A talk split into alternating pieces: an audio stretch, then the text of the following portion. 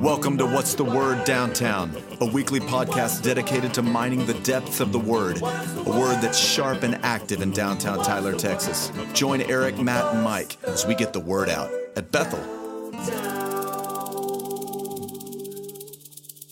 Hey, welcome back to What's the Word Downtown. I'm Matt McGill. This is Pastor Eric Barton. And Eric, we just finished up a six week run of Titus. Through the book of Titus, been a wonderful study for me personally. I have enjoyed it. I think even more than I anticipated. I got a whole lot more out of it than I thought was going to be there for me personally, for me pastorally, and I hope that everyone who went through the book with us feels the same way. Isn't it like that? I It is. The Word is living. Yeah. And the Spirit within us confirms it. And it's like sometimes I'll go away from the Bible. Can I tell the truth on this podcast? I mean, for 30 Some- minutes at most. I mean, sometimes I forget what life is in this book. It's not really so much that the life is in the book or the pages or the word. Right. It's the word within me confirming the word made text. totally. And just uh, uh, you know a, a, a six, uh, three chapter, uh, six week run through uh, just correspondence, really. But it's correspondence that that uh, is full of the heart of God in Paul, expressing himself in love and exhortation and direction uh, to this young church. We talked about it being like a kindling fire, like you. You got to be careful with it. You've got to watch it and watch out for divisiveness and watch out for, you know, uh, the wolves in sheep's clothing that would uh, lead you astray Right? It- with preaching anti-gospel.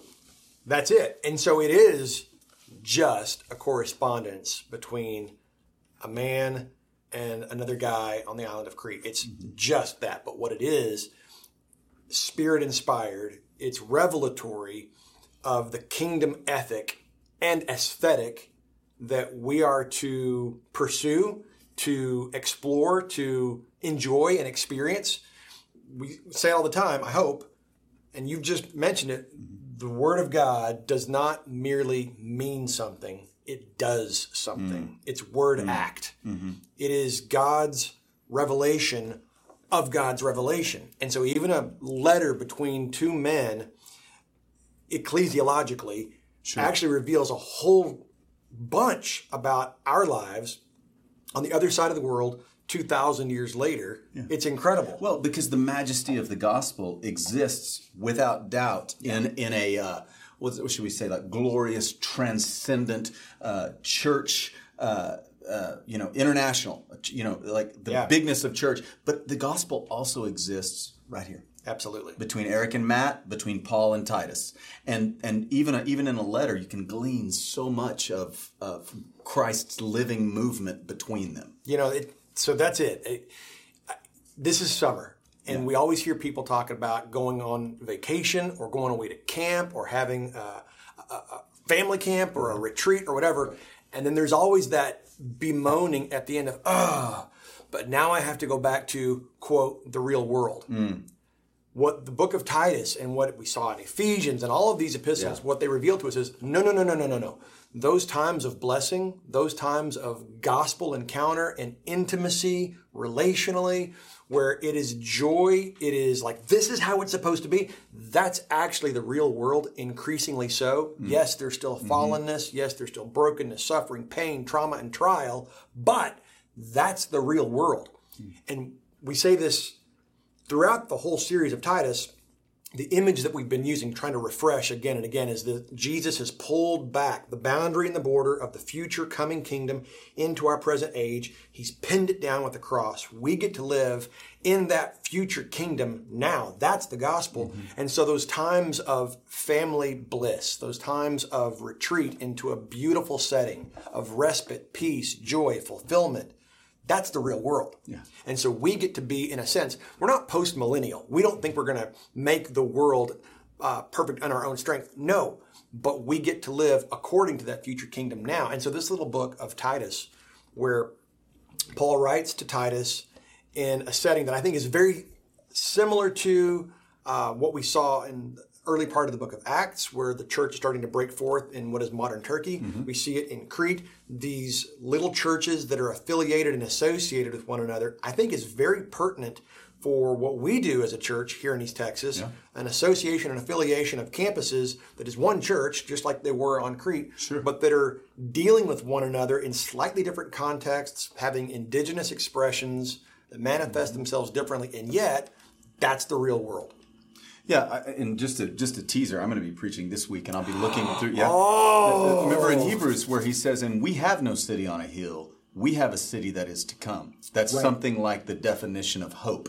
Yeah. that is to say, uh, just like you said, if I'm if I'm trying to glean uh, hope from this world, I will find myself conversely uh, becoming more and more hopeless. That's but when it. I lead in, when I lean into uh, the word, that is the word written in text, the word Jesus in you and Jesus in me connecting to where we get caught up. We get literally raptured out of an old dead kingdom and we begin to sense and have a taste of the fullness that is to come. That was Augustine, city Yeah. Mm-hmm. of God, right? The fallen city that is crumbling and it is in tattered fallenness. No matter how good it looks. Right.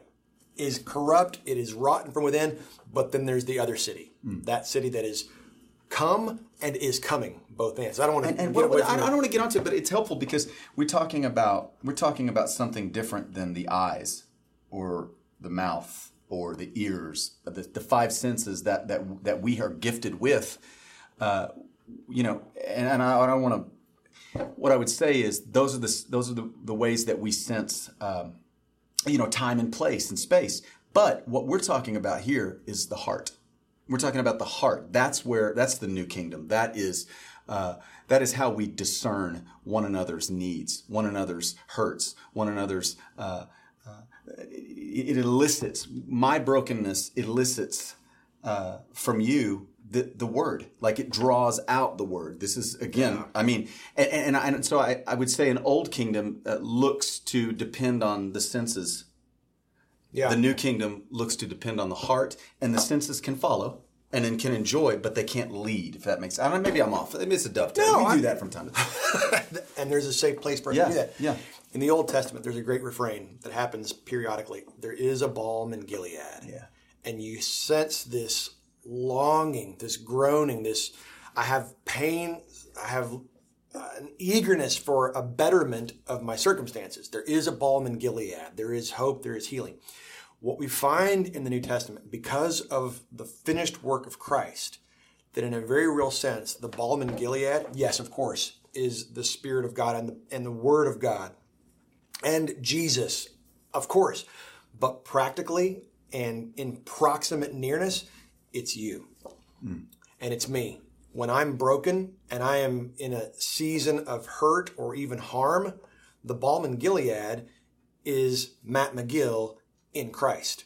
It's the heart of God it, it- it turned out toward us. It is. And so when Paul says this very candidly politically incorrect thing of hey someone that comes in and tries to harm or thwart or blunt the sharpness of the balm in Gilead to mm-hmm. mix metaphors there someone who comes in who sows a deviant divisive doctrine we have no time for that. We have no time and space for that because that's harming people. That's not a balm in Gilead. That's a bomb, B O M B, in Gilead that's causing explosive pain, suffering, and it's saddling people with burden and it's chaining people with legalistic uh, binding and stricture. And so Paul says, warn a dude. He does it again, warn him again. I think hearkening to Jesus' words in Matthew 18. And then muzzle them. Have nothing to do because so much is at stake, so much is at risk. We have no time and space for someone who's going to come in and try to impose bondage and binding on the people of God. And it's hard because so regularly there is an assumption uh, that all that are in this place uh, are in Christ. Right. right. And can we be in Christ and be errant? Of course. Well, and we all are. Right. And that's, I mean, Luther, right? But errant in our theology, as as I mean, there, there's been several several times, not many, not many, but there's been several times after you preach, especially when we remember when you do two services, and we would do like a you know halftime. It would be like uh, you know we'd be in the back, you know, okay, Eric, that one thing you said, Yeah. could you do a little bit, you know, be- Yeah. and we need that. That anyway, I, Well, the point is, everybody believes something wrong about God. Mm-hmm. Everybody has corrupt theology because it's a mm-hmm. human endeavor. Mm-hmm. everybody's wrong mm-hmm. at some level. What we want to do in community is to refine those things off. Sometimes apply heat, sometimes apply chisel. I get to come to you, you get to come to me, we come to one another. We pastorally say, hey, here's some here's some fine grit sandpaper. Let's try to work on this. And in community, as we process through these things together, we want to refine our thinking about God. It's never going to be perfect in this life. But where we know there's error, those things that are counter to the gospel, that stuff we have no tolerance for. So the way And Paul- we have to become keen at sniffing it out. we do, and we treat one another Is that is that still is that kind of apophatic? In so much as yes of what it is not. What it so is the not. gospel is not behavior modification. The gospel is not uh, moralism and pressure. pressure toward piety. It's not that. It is, and we said this on Sunday, the indicative is what has happened, what God has done in Christ. After all that, then this is then, as Francis Schaeffer would say, how now we shall live. Right. The imperative made made actual By by, the the, power of grace. Grace Absolutely. works. That's it. And so that's why Paul ends the letter the way he does, is saying, hey, grace, grace to all of you. God's unmerited favor, his loving kindness, his love of humanity manifested in Christ, may that shoot forward. May that shoot forward and may the echo from the future kingdom echo back. And so we, we get to live in that. I love in 14 here, uh, 3, it says, And let our people learn to devote themselves to good works so as to help cases of urgent need and not be unfruitful. I liked, first off, the word let. Don't prohibit them. Mm-hmm. Yeah. Don't get in their way because God's producing something in them Yep. that needs to flow. So the Spirit is doing a thing. Yeah. It's sort of, uh, you might think of it as putting some fins on a rocket. Yeah. Give a little bit of direction, steering, but the Spirit's doing the thing. We often think, hey, God, you do the hard things, I'll do the important things. No, no, no. The Spirit's doing the thing. We get to participate in maybe helping one another out. But that's the thing. And it's not just good works of, again, doing nice things. It is an intentionality Well, of righteousness. He says devote. Right. That's a heart. That's heart language. Absolutely. Right. My devotional. Yep. My devotion is unto uh, the good of the other. Correct. My life for y'all. My life for the improvement of my sphere of influence, not of my strength. Not as a I- rule, but as a flow. Exactly. Exactly. That righteousness would flow down like a river. We see it in Micah 6. What does God desire? That you would walk humbly, love justice, love loving kindness. Well, guess what? Shock of shocks, it's the people of Crete the descendants of Goliath. Mm-hmm. Shock of shocks. It's people of East Texas in the 21st century. We are Micah 6 8 incarnate, mm. which is an amazing thing that Saul of Tarsus could never have imagined or understood until the Holy Spirit illumined it. And we see that manifest in the book of Titus. All who are with me send greetings to you. Greet those who love us in the faith. I love that. Who love us in Mm-hmm. the faith. Mm-hmm. It's easy to love people around me for their cool cars or their good looks or whatever else it is. What transactional shared thing. shared affinities, all of those things. What is it to love in the faith? Oh man, it is to see another person through God's eyes, hmm. to love them for their sake, to love them how they are, who they are, where they are, what they're like, and see them with a view to the future. Paul says in 2 Corinthians 5:17, if anyone is in Christ, they are a new creation. But that's Isaiah 65 language. Mm-hmm. That is, Matt McGill is a walking around little of the new heaven and new earth. Mm-hmm. It's But him. we put each other off. we do. I, I mean, like, I may be that, but I don't show that all the time. Way too much of me comes out and gets in the way of the new creation that I am. And you continue to love me as if you the didn't way see Jesus what I'm would showing you. Jesus would look at you and smile and go, "Oh, but you have no idea what you're going to look like." Mm. But I do, Mm-hmm. and I'm going to treat you accordingly. I don't do that instinctively, and so I devote myself. I practice that presence and go, "Man, I look at this guy, or maybe this other person that is what we like to euphemistically call an EGR, an extra Mm. grace required." Well, Yeah. I'm an EGR to a whole lot of people, and I know that, but I get to stop and sort of make that synaptic gap in my mind, not just treat them instinctively from the flesh, but wait a second, what is this person going to look like in a thousand years?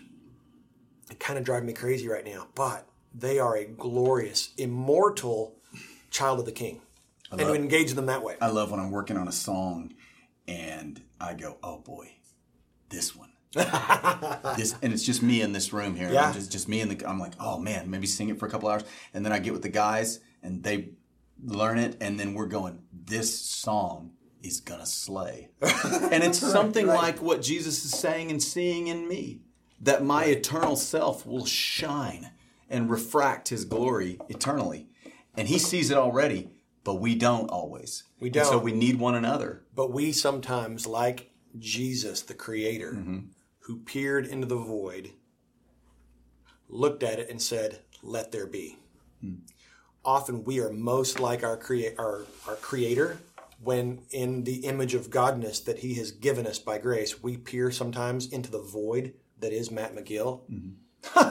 Thank you. and say, "Let there be," and you peer into the void that mm-hmm. is the chaos of Eric Barton and say, "Let there be," and you draw that out and you creatively say, "Let there be." Let them devote it. themselves. Let Let, there be. And it's all, and it's like the educare, the education, the idea of draw it out. Come on, let's float. Let's, eh, eh, yeah, it's this is good stuff, dude. It's the gospel. I mean- it's the gospel. Yeah, If it gets any better, I, I don't know that I could handle it, but it's it's good stuff. grace be with you all. That's it. We'll see you this coming Sunday at 10 a.m. for what should be. My man, bring in the word. I mean- let it be heard. we'll see y'all this week. God bless. Bye now.